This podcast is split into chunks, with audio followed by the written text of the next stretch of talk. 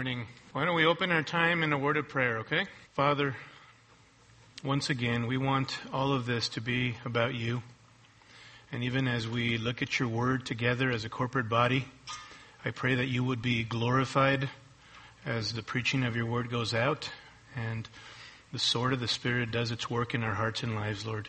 I pray that we would be soft and tender to your word, that we would be people that would be changed in the light of your preaching today, Lord. We ask you all these things in Jesus' name. Amen. Well, turning your Bibles to James chapter 1.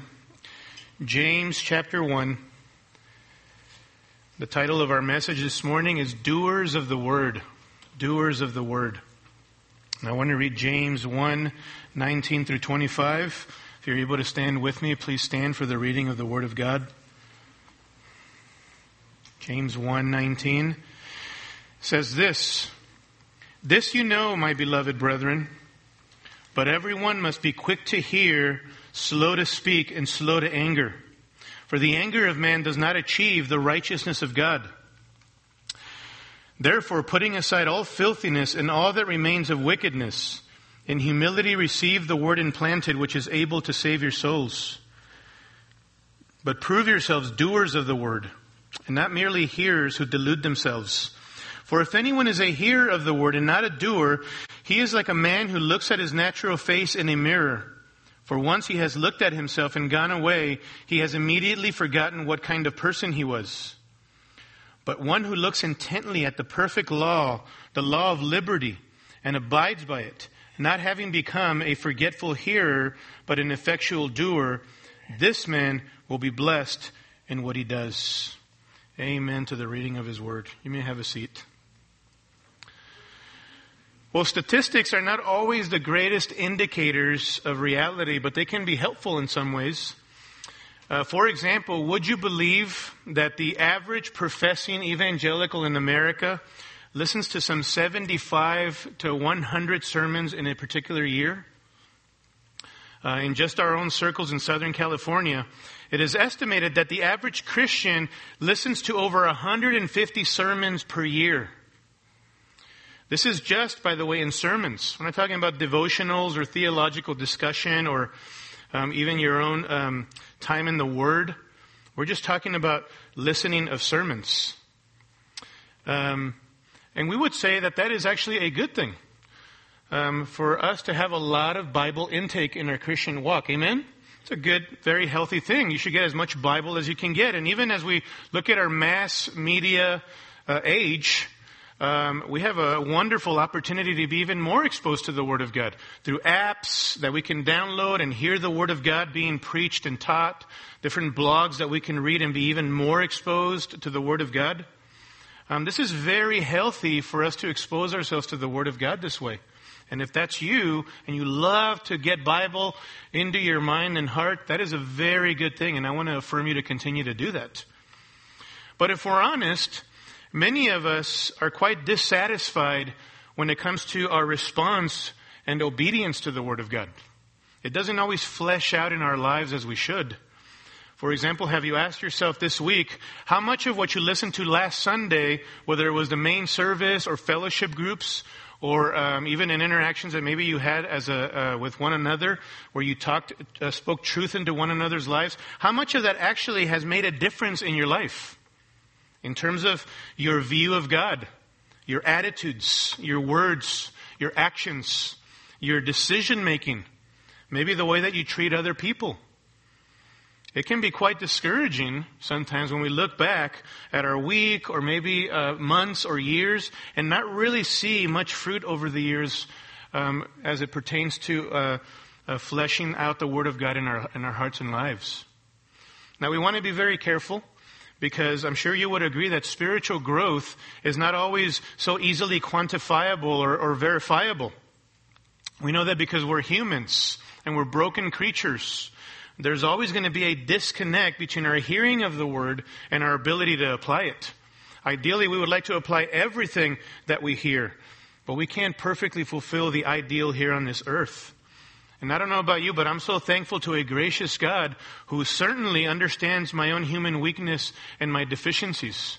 I'm so thankful that at the end of the day, ultimately, He is the one that is bearing, uh, causing me to be, to be fruitful in the Christian life because I'm always deficient and I'm always weak in terms of my application of His Word. I'm so thankful for this process of sanctification, that it is ultimately in His hands. But even so, God is very interested in how His children receive and respond to His Word. And this is the focus of James 1, 19 through 25. Here we have the answer to the question, how are we to respond to the Word of God as children of God? Which is really James's overarching concern in this letter. Throughout this letter, James makes the point that the Christian's devotion to the Lord must be shown very visibly in our loving obedience. Jesus said in John 14, 15, If you love me, you will keep my commandments. Notice that. If you love me, if you love him. Because as Christians, our ultimate motivation for obeying God's word is our love for him first and foremost. Christians are people who have been restored to a right relationship with God by faith in the sacrifice of the Lord Jesus Christ. And now, as an act of worship and love for Christ who loved us and gave himself up for us, we pursue him in loving obedience. Amen? We display a fruitful life because of the fact that we're so grateful to our Savior and our Redeemer who has delivered us from sin. This is what James 1:19 through 25 is all about. Now, before we get into our passage, it's very important that we understand uh, what James has said previous to this. James has made the point in verses 13 through 18 that God is not the author of temptation. No matter how far you look in temptation, you will never find God as the originator of temptation. Because that is, that would imply that his divine character is flawed. If he is tempted by evil, he cannot act to tempt someone to, to sin because that would mean that he's less than good. God is never, ever, ever, ever the author of temptation. Instead, James makes the point, God is the giver of all good gifts.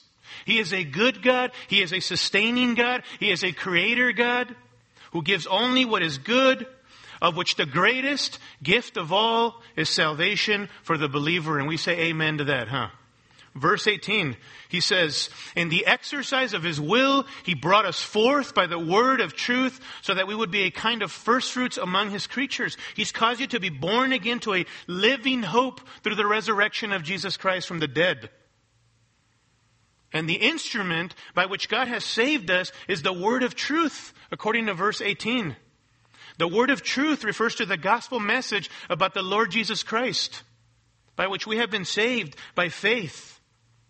And now, James, from verses 19 and following, is going to expand upon the work of the word of truth in the life of the believer. Take note.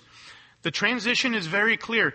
Because we as believers have experienced the transforming power of God, and we've been made new creatures by the word of truth, we are to continually submit to the word of truth, allowing it to do its work in our lives. Because we are not a finished product, beloved. We are in a process called sanctification, the process of becoming more and more like Jesus Christ. And the instrument by which God is going to conform you into the image of Christ is the Word of God. So verses 19 through 25 are all about a right response to the Word of God. Being doers of the Word, if you will. In fact, six different times, there are six different references to the Word of God in verses 19 through 25. Take note. In verse 18, the Word of God is referred to as the Word of truth. In verse 21, the Word of God is referred to as the Word implanted. Verse 22, it is called the Word. Verse 23, it is figuratively referred to as a mirror. Verse 25, it is referred to as the perfect law, the law of liberty. We have six different references here to the Word of God. This is the key passage in the book of James, by the way. Because here, this passage encapsulates everything that is a central concern for James for his beloved brethren. Namely, that though they live in a sinful world, scattered all over the Roman Empire, they need to respond to God's word with loving obedience in light of the king's return to the glory of God. This is such an important passage for us as a church, beloved. And we're going to camp here for the next two Sundays. This is a two part message from this particular passage. We want to be a scripture driven church all the more. Amen? We want to be driven by the scriptures. But being scripture driven does not just mean listening to the word of God or that we always are hearing preaching and teaching all over the place. But also that as we hear the preaching and the teaching of the Word of God, as we are exposed to the Holy Scriptures and His Word, that we are people who are actually living at the Word of God as well, right? We want to be doers of the Word. So in verses 19 through 25, I want us to examine what it means to be a doer of the word. And I want to give you three exhortations in particular that you and I must give heed to if we are going to be doers of the word and see Christ exalting change in our lives. Three exhortations that we must give heed to here. The first one is this. If you want to be a doer of the word, if you want to see Christ exalting change in your life, you must be a person who cultivates an attitude of humble teachability. Cultivate an attitude of humble teachability in response to the word of God. Look at verse 19. James says, This you know, my beloved brethren, but everyone must be quick to hear, slow to speak, and slow to anger. For the anger of man does not achieve the righteousness of God. Notice, first of all, in verse 19, this is a transitional statement. This you know, my beloved brethren. It looks back to the previous context where, as I mentioned, James has made the point that God is not the originator or the author of temptation. Ever. But instead, He's a good God who only gives good gifts to His children, of which the greatest gift of all is your salvation, that you've been brought forth by the word of truth. So it looks back to that reality about God. But it also looks ahead to James's expansion on the work of the word of truth in the Christian life and a right response to the word of God. So it's a transitional statement here. Now, some people take the three subsequent exhortations in verse 19 as these isolated, independent directives. Uh, when it says quick to hear, slow to speak, and slow to anger, as if they're independent directives. But as I mentioned, the whole context of verses 19 through 25 has everything to do with the Word of God. So it is important to see that all three exhortations in the context are tied to this overall uh, uh, truth that James is conveying to us about a God glorifying response to the Word of God. Notice how James exhorts them first and foremost in verse 19. But everyone must be quick to hear. James is saying obeying these instructions is of utmost necessity. He says, everyone must be quick to hear. This is of utmost necessity. And it's comprehensive. Everyone must listen to what I'm about to say. Everyone must be quick to hear. This idea of quick to hear is this eager attentiveness and ready to receive and assimilate the message heard. If you think about it, at this time the New Testament had not been formally written. So it was even more crucial and critical for people to listen well. Um, there were traveling preachers, missionaries, and local prominent teachers who would come through and they would preach and they would teach. How important it was to listen well for people. But just listening is not all that James has in mind here. He also says that everyone must be slow to speak and slow to anger. This slow to speak idea has, has to do with a hasty reaction to what is heard. It implies a lack of careful consideration before expressing one's opinion. In this context, it implies an argumentative spirit with the scripture or the proclaimer of the word of God. And not only that, but James says, be also slow to anger. This implies a, a strong, persistent feeling of indignation and active anger that we may display or harbor. It is having a disposition of bitterness and dislike or indifference to the Word of God. James is not talking about here righteous anger, which is very difficult to find in any of us, right? Very difficult to find righteous anger. He's talking about anger that leads to reckless speech that wounds others. In this context, it is anger which may arise for, from a dislike of what is being taught, leading to arguments between believers, disputes, dissensions, factions amongst one another. In fact, James indicates in other places of the letter that he's very concerned that these believers are struggling with sinful anger. In chapter 3, verses 1 through 12, he exhorts them about the danger of destructive speech, which is a manifestation of sinful anger in the human heart. The mouth speaks out of that which fills the heart. In chapter 3, verses 13 through 18, he references jealousy and selfish ambition. In chapter 4, verses 1 through 2, he mentions quarrels amongst them, and conflicts, and envy, and fighting amongst themselves, which all arise from sinful anger being harbored. Now, listen, putting all three of these exhortations together is very, very important. James is not giving isolated exhortations here. He's giving instructions with relation to the Word of God. And what he is saying is this rather than having a combative spirit, rather than having a spirit of argumentation, which is quick to give your own opinion or even get angry at the Word of God, you are to respond with an attitude of humble teachability. Humble teachability. And if you notice in verse 20, he gives a reason for this. He says, For the anger of man does not achieve the righteousness of God. The upright, godly conduct that God approves of will never come about if we respond with anger, anger in this way. Our sinful anger never leads to righteous, godly living. Righteous anger, uh, human anger never produces or brings about the righteousness, the character that pleases the Lord in oneself or in others, beloved. We must be so careful with that. But specifically, what James is getting at in response to the Word of God, in response to truth being spoken into your life, you must be careful.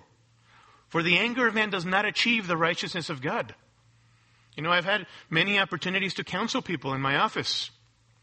And it's very typical for a husband when we're sitting there after listening to the issues that are going on in their marriage, all of a sudden you open up the scriptures and you start encouraging that husband to love his wife as Christ loves the church. Open up Colossians chapter 3 and start encouraging him to be understanding to his wife and not allow bitterness to dwell inside of him. And all of a sudden his disposition starts changing and he starts getting upset and argumentative. And he starts giving all the excuses why the Word of God can't possibly be saying that in his own way because of the type of woman that he lives with. There you have an argumentative spirit, a self-defensive spirit, trying to dismiss the authority of what God calls him to do because he doesn't like it. That means he has to give up something, namely his pride that he can't give up.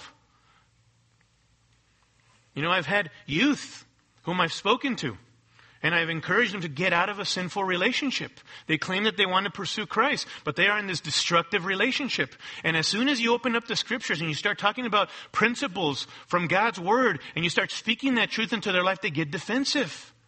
It's like, how can you, how can God not want me to be happy? How can God not want me to be in this love relationship? And they start fighting and pushing back uh, uh, on the word of God. And they don't want to submit to what God has to say. That happens all the time. The anger of man does not achieve the righteous conduct that God approves of. It never will. It never will. So, in relation to the hearing of God's word, there are people, and we must guard, beloved, on not being people who, instead of submitting to what God says, we get angry at God, His people, and His word.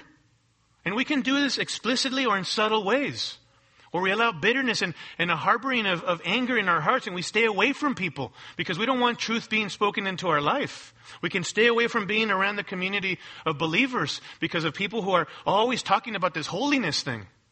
That reveals more about where you are spiritually than about those particular people. Ultimately, sinful, proud anger does not lead to growth in character or holiness in your Christian life, beloved. Cultivating an attitude of humble teachability in the Christian life is huge. I remember early on in my Christian walk, a brother telling me, Kempis, in your Christian life, don't ever stop being teachable. Don't ever stop being teachable. He was so right. He was so right. Teachability is huge. You know, I have a passion for training leaders by God's grace both in the church and internationally. I love training leaders. And I got to tell you right now, the single greatest thing that I look for in potential leaders is humble teachability. Are they teachable? I don't care how good looking they are. I don't care how popular they are. I don't care how experienced they are. I don't care how much they know. What I care about is, are they teachable to the Word of God and committed to unreservedly do that which God requires of them because they love the Lord Jesus and they want to worship Him through their loving obedience. That's what I look for. Are they teachable? Are they receptive to what God says? You know where this humble teachability ultimately is derived from? A high view of God a high view of God. Think about Isaiah 6.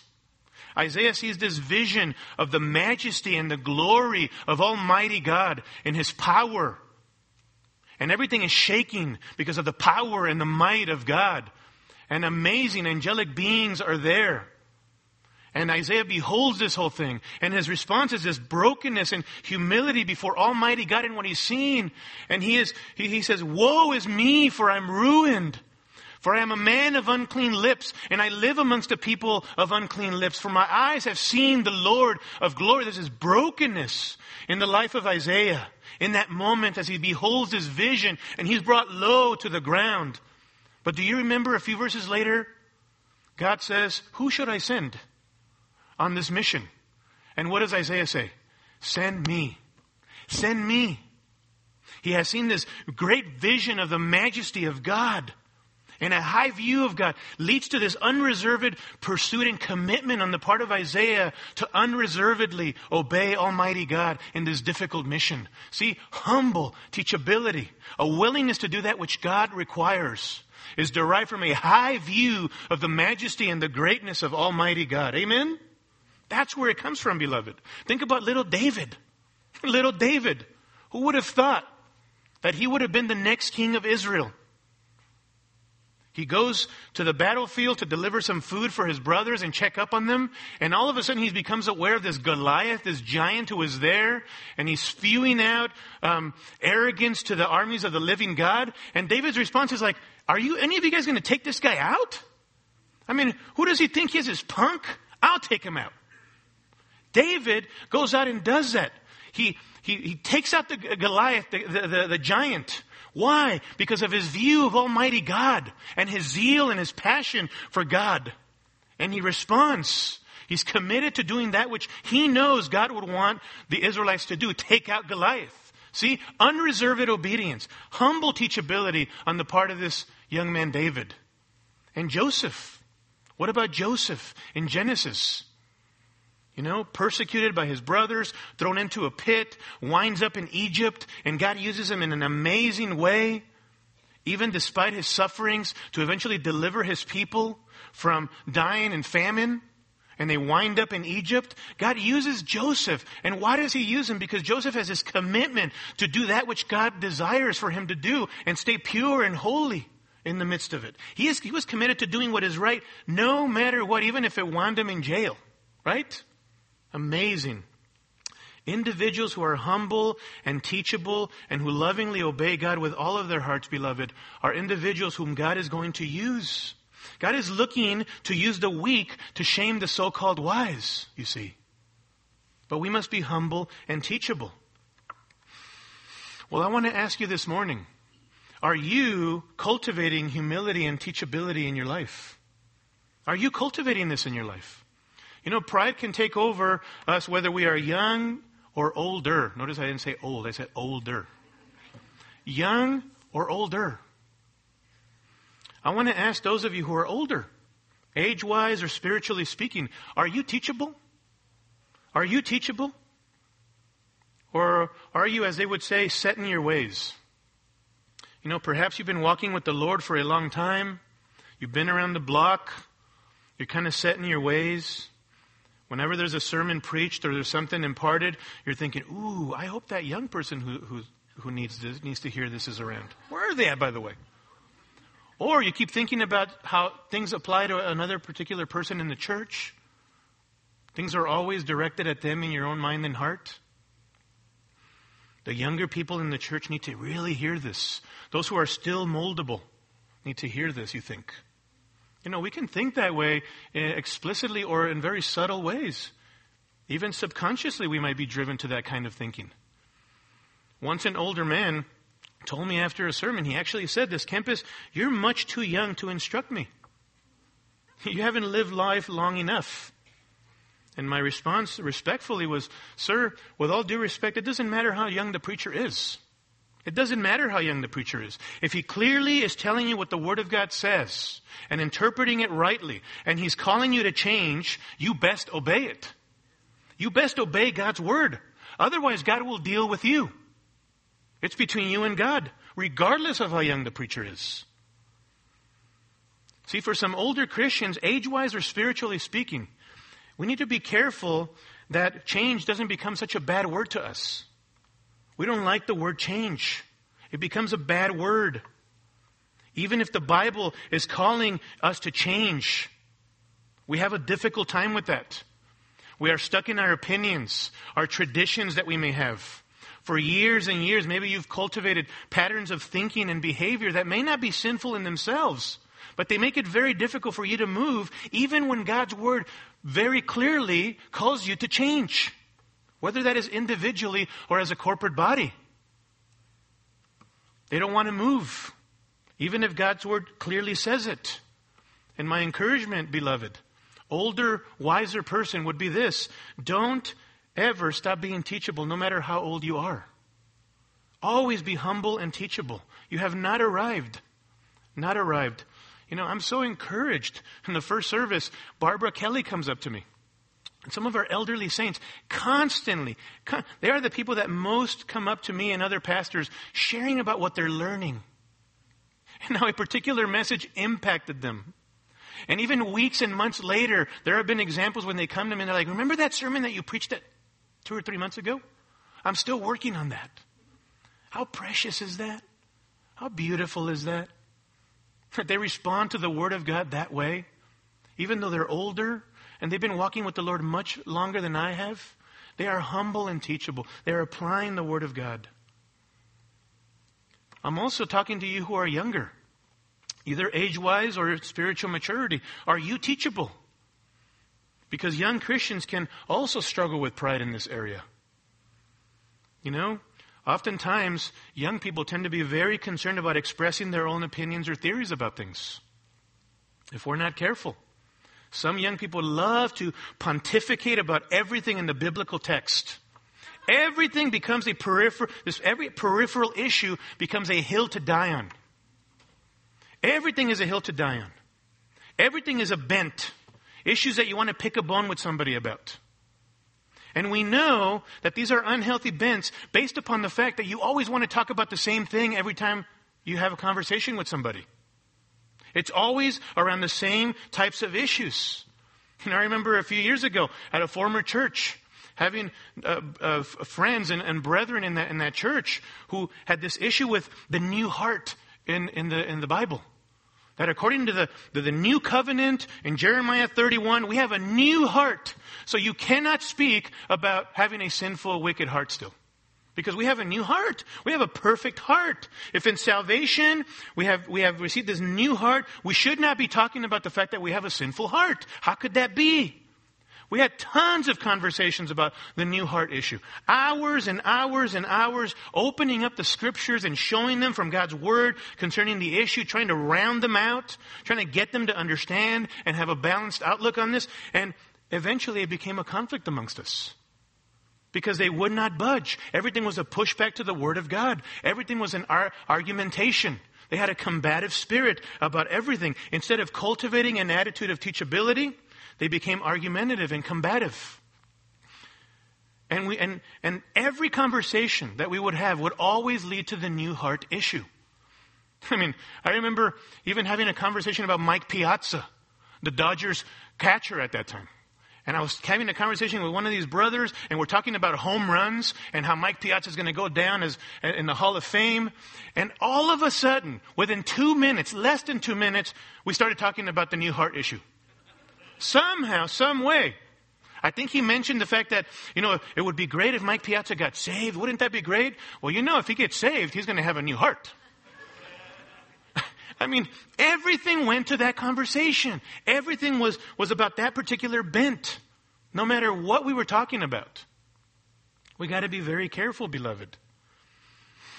For either young or older, a combative spirit becomes a hindrance in our relationships, and more importantly, takes us away from obeying the Word of God. Takes us away from that. See, at the end of the day, whether you're younger or older, it doesn't matter how much you know if the knowledge that you have does not lead you to love God, love others, and live what you know. Knowledge puffs up. Love builds up, right? So be teachable. Be teachable. This is what will lead to righteous, godly living. Be teachable. I love what, what Isaiah 66 verse 2 says. How that, that prophet ends. It says that the Lord looks to those who are broken and contrite of spirit and who tremble at his word. That's who God is looking at. Those are the people that God wants to use. People that are broken and contrite of spirit and who tremble at His word in such a way that they're driven to do that which He wants them to do unreservedly, genuinely from the heart. That's what He wants. He wants us to cultivate that type of attitude of humble teachability, beloved. That's where a right response to the Word of God must begin with us. With humble teachability. Secondly, secondly, labor for your heart to be spiritually prepared. Labor for your heart to be spiritually prepared for the Word of God. Look at verse 21. Therefore, putting aside all filthiness and all that remains of wickedness, in humility receive the Word implanted, which is able to save your souls. Notice that the, ex, the main exhortation, exhortation is in the middle of verse 21, where he says, In humility, receive the word implanted. The word receive here carries this idea of a joyful welcoming or appropriating of the word of God. The implanted word by which they have already been regenerated, that has been, that seed of the word that's been put in your heart as a believer. You must, you must allow it to, to, to make its home in your heart. As someone has put it, as a Christian in humble spirit, welcome joyfully the word into your heart and life. Like the noble Bereans in Acts 17:11, who it says there that they received the message with great eagerness and examined the scriptures every day to see if what Paul said was true. See, the idea here is, is that the word has made its home in your heart. So much, so much a part of you that you are driven to action. It's the Colossians 3:16 exhortation from Paul. Let the word of Christ dwell in you richly. Let it make its home in your heart. Let it make its home in your heart. You know, no matter how much I've traveled, and no matter how much the saints in those foreign countries that I traveled to would try to bring us into a nice hotel where it was comfortable, where it was, it was, you know, they had good warm food, warm shower for us, or they would bring us into their home and they would make a nice bed for us and a nice situation there for us and serve us warm food and a warm shower. No matter how comfortable they made that environment, it was never home. It was never home. There's only one home, and that's my safe haven. That's where I feel most comfortable, most at peace. I want to ask you, is Christ and His Word at peace in your heart? Is He dwelling in you richly? Is Christ so much reigning over your heart and life that it's showing forth in the way that you live, in the direction of your life? And this takes humility. Notice that's why he says in verse 21 In humility receive the word implanted. This is the right attitude needed to accomplish this command to receive the word implanted. You must be humble. In contrast to an angry response to the word of God in verses 19 through 20, there must be humility instead. And humility is the opposite of pride. Humility is cultivated when we, eh, when we examine ourselves in light of the greatness and the majesty of God rather than in light of other people who are just as sinful as we are. Humility must be a part of us. Humble people, beloved, listen when the truth of God's word is being spoken and they are eager to receive it. In humility, receive the word implanted. What James is saying here is make every effort to offer your hearts as the good soil in which the implanted word can readily grow, is what he's saying. James is a master illustrator, is he not? Master illustrator. This is agricultural imagery here of seed and soil. The word of God has been planted into your, into your heart. But like seed on soil, it wants to do the work in your heart. It wants to be fruitful. But this requires that believers make, make hard work and labor every single day to allow the Word of God to make its home in your heart, beloved, that you might be fruitful. It takes work. We are not to be passive in this endeavor. It is an active and purposeful pursuit. And notice the motivation in verse 21 for this humble reception of the word, which is able to save your souls. What does he mean? That they are losing their salvation and being saved over again? That's not what he means. He has already said in verse 18 that they have been, been brought forth by the word of truth. They're regenerated. They're Christians. What he means is that the word of God that has saved them has the saving power to continue to deliver them from the destruction of sin and the consequences of sin in their life. James is looking at the whole picture here of salvation. Their salvation is secure. He has mentioned the new birth in verse 18. But the full culmination of their salvation comes at the return of Christ. And in the meantime, the word must be humbly welcomed into their hearts and their lives. Until that time. Well, you may say to yourself, well, you know, I don't have any arguments with humbly welcoming the word of God this way. I know that it has saving power. I know, but my problem is I don't desire it, Kempis. I don't desire it. What's wrong with me? Well, I think James gives us a huge indicator beloved, of what can possibly be wrong at the beginning of verse 21. Notice what he says there. Therefore, putting all, aside all filthiness and all that remains of wickedness, in humility, receive the word implanted. Notice what he says there. The exhortation is to humbly receive the word implanted, but that exhortation is dependent upon our active pursuit of holiness, of dealing with our sin Listen to me. Nothing has the power to kill and murder your desire for the Word of God as unrepentant sin in your life.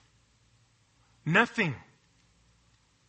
Secret sins, those things that you don't want anybody to know about, are the very things that if you don't confess them before God and others who can keep you accountable, are the very things that are going to suck the life out of you, beloved that are going to take away the, the desire and the longing for the Word of God.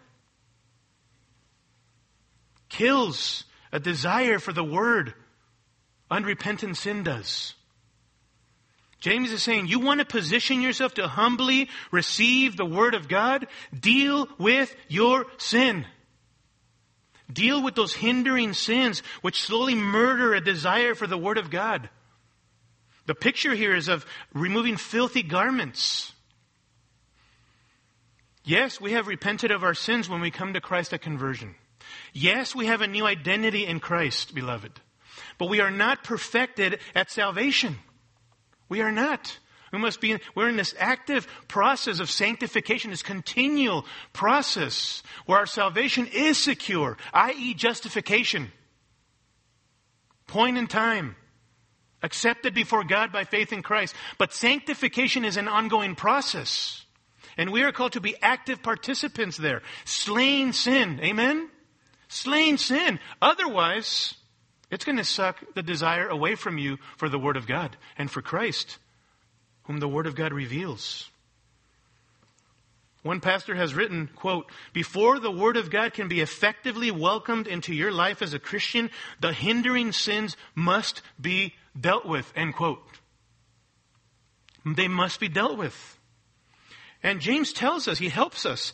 He, he tells us what we are to deal with in our Christian lives. He says in verse 21, we are to put off all filthiness, which refers to moral uncleanness, moral impurity. And notice all of it. He says, comprehensively get rid of all of it. Not even a speck of it. Anything that is morally defiling, anything that is morally unclean, anything that is morally impure. Not just in the eyes of people, but in the quietness of your own heart. Deal with it comprehensively. Private immorality, public immorality, private impurity, public impurity, private defilement, public defilement. Deal with it. Otherwise, you will not have a longing for the Word of God, which reveals the beautiful person of the Lord Jesus Christ. Jesus will not make his home in your heart that way. If you're, you have sins in your heart that you're unrepentant of. He also says, verse 21, implied all abundance of evil, of wickedness. The meaning is malice, ill will. It is this attitude that desires the injury of others. Evil in any form, evil in any shape, evil in any shades. Deal with it. Put it aside. Get away from it. Far away from it. Flee youthful lusts if you're a man of God. Flee youthful lusts if you're a woman of God. Paul says this in 1 Thessalonians 5:20. Abstain from every form of evil. See, Christians are holy, set apart from sin unto holiness, unto righteous living. And this holiness must be manifested in the way that we live, beloved, as an evidence of the transforming power of the gospel in our lives. There is an internal change that has taken place in us as believers by faith in Christ. Christ has come to die on the cross for our sins. He has come and paid the fullness of the wrath of God upon himself on the cross for your sins and for my sins. And by faith in that one, we must turn, we must repent from our sins and put our faith in Christ. He is the way, the truth, and the life. No one comes to the Father but through him. That is a reality in us as Christians. You have put your faith in Christ. And yet, many times we don't manifest holy living externally in the way that we live. We don't apply the Word of God as we ought to. Even though we have this new identity in Christ, beloved, and this change has happened, that must show itself in the way that we live, that we've been cleansed. And we must walk in loving obedience. I will never forget hearing the testimony of a little boy a few years ago um, and his little sister in Thailand. Um, a group of, of American donors go to this place, this organization that works with uh, uh, uh, rescuing children from sex trafficking.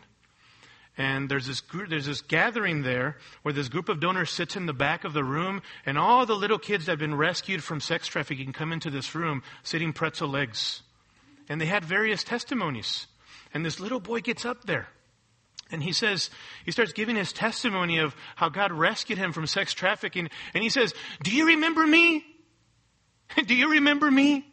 What I look like? Do you remember how I came in filthy and dirty and my clothes were all filthy and dirty and my hair was all messed up? And he starts describing himself before he came to this place. He says, Do you remember my little sister? Do you remember how she, how she came and she was dirty and filthy? And then they took us in here and they washed us and they cleansed us and they put new clothing upon us. And we're different. He says, but most importantly, do you remember how we got saved? We were, we, somebody shared Jesus with us and we got saved. And the Lord washed us and changed us from within. And now we're different, he says. Now we're different. We're no longer the same. And of course, everybody's crying and weeping, and you can only imagine that as this little boy is giving that testimony. See, they were no longer the same kids anymore. They had a new identity a new identity in Christ. And the external appearance was illustrative or evidence of that internal reality and renewal that had taken place for them. It was a visual picture of what they were before, and now in Christ they were different. They were cleansed, you see. What a beautiful thing that is. It's the same thing in the Christian life, beloved. We have this imagery in the New Testament of metaphorically of, of the fact that believers should pursue righteous living in light of their identity in Christ, that they are now delivered from sin and they're different and they're called to flesh this out in their life and be actively pursuing holiness and putting off sin. Colossians chapter 3 and verse 8 says this, But now, you also put them all aside anger, wrath, malice, slander, and abusive speech from your mouth. Do not lie to one another, since you laid aside the old self with its evil practices and have put on the new self who is being renewed to a true knowledge according to the image of the one who created him. In other words, you're different. You've been created different. You're a new person if you're in Christ. Put aside anger and wrath and slander and abusive speech from your mouth. Put it aside. Be who Christ has made you to be. Operate, function according to your new identity in Christ. You're no longer the same person. You've been washed. You've been sanctified in the name of the Lord. You have been born again to a living hope through the resurrection of Jesus Christ from the dead. Live in accordance with that reality that you are a new person and pursue holiness. That's the message of the New Testament authors. 1 Peter chapter 1 verse 14 says this, as obedient children, do not be conformed to the former lusts which were yours in your ignorance, but like the Holy One who called you, be holy yourselves and also in all your behavior, because it is written, you shall be holy, for I am holy.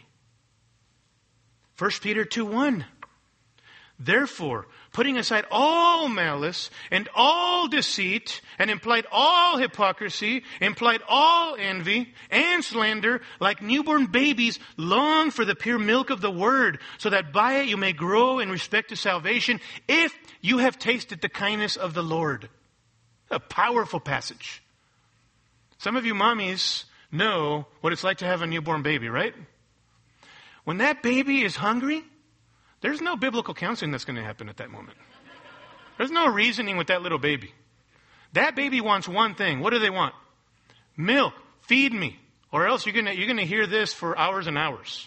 You better feed me. Peter says, You want to be like that baby? Longing for the pure milk of the Word, insatiably pursuing the Word of God? Deal with your sin. Put aside sin. Pursue holiness. Pursue holiness. 1 John 3 3 says that everyone who has their hope fixed on seeing God purifies himself just as he is pure. See, all of these passages, beloved, are calling us to holy living as James 1:21 says.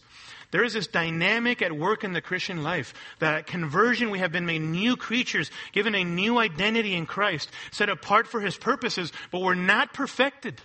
We struggle with sin. We're broken human beings. But now we have the power by the Spirit to put to death the deeds of the flesh. Amen? And we have the divine blueprint, the Word of God that tells us how to put the deeds of the flesh to death.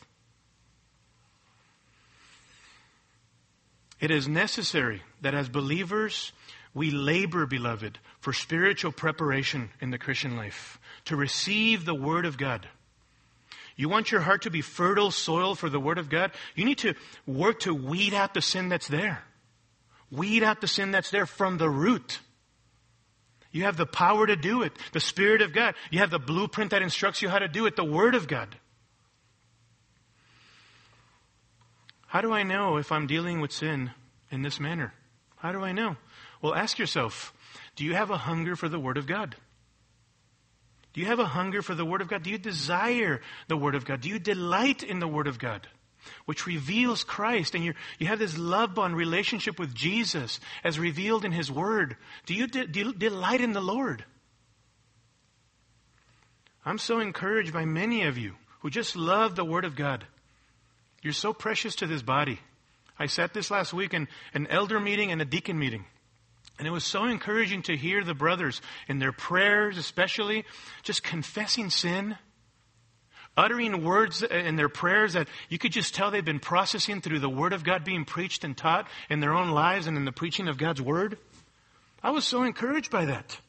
They're, they're in, uh, cultivating a heart of humility and, and appropriation and a welcoming of the Word of God so that they're thinking about the Word of God and praying the Word of God. And it's causing them to want to confess sin so that they may be holy men of God personally with their families and lead the church well. I'm so encouraged by that. So encouraged. See, we need to be Word saturated people. But this requires that we deal with our sins, beloved. You know, I have I have such a burden for our young people in this mass media age. How do you expect, young person, if you're here, how do you expect to have a sweet, intimate relationship with Jesus and His Word, that Jesus would, have, would feel at home in your heart, when you are saturating your mind and your heart with junk food from the world? How could that be? Your precious mind is like a sponge, and whatever you put in that sponge is what's going to come out when you squeeze it.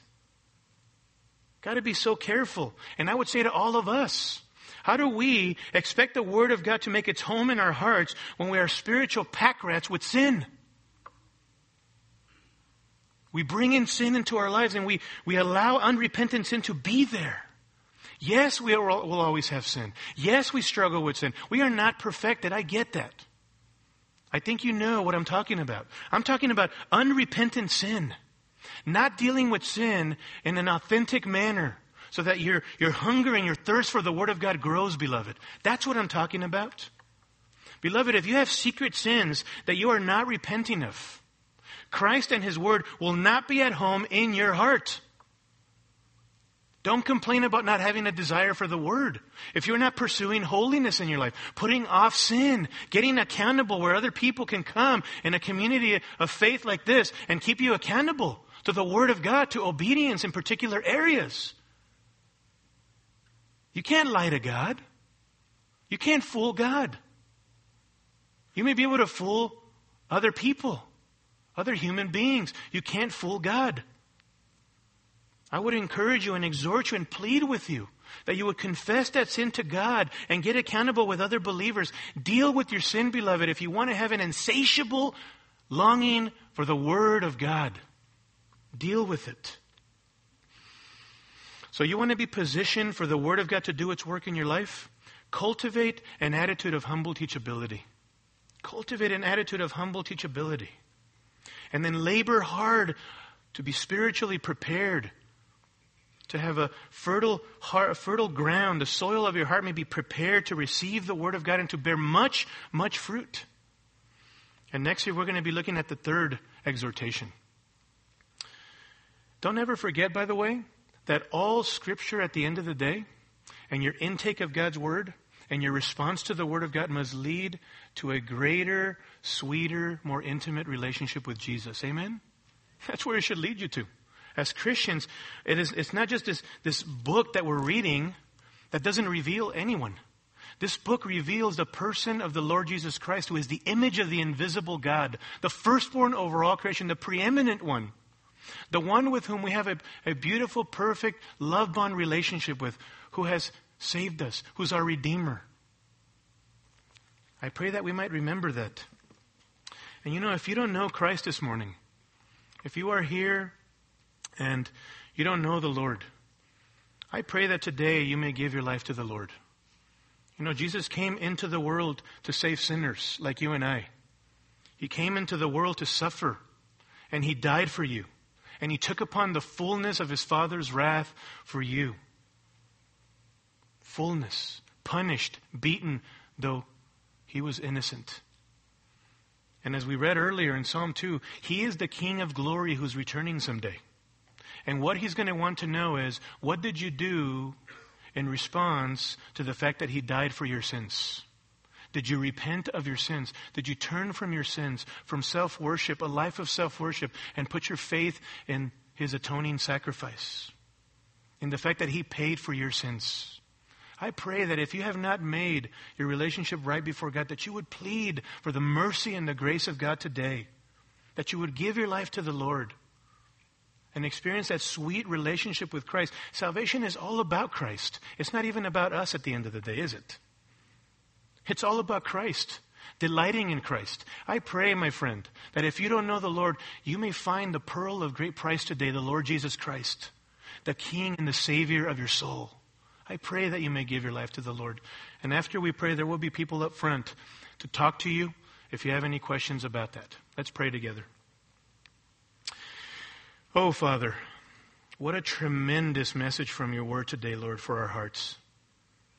That we need to be people who respond with obedience, loving obedience to your word, being doers of the word. I've been so convicted of this in my own life, Lord. I pray that, Father, we might think about things that we need to think about differently, attitudes that we must change, our view of you that must change, actions that must be different, priorities that must be different, the use of our resources that must be different, Lord. I pray that we might be doers of your word. And more importantly, that we would draw close to you through your word, that we may behold the beauty of the majesty of Jesus, the exalted, risen Lord of the universe, the one that we await for his return. Father, please help us. Draw us close to you, Lord, through a right intake of your word that is humble and teachable, and that at the end of the day is committed to doing anything that you want us to do, Father. We ask you all these things in Jesus' name. Amen.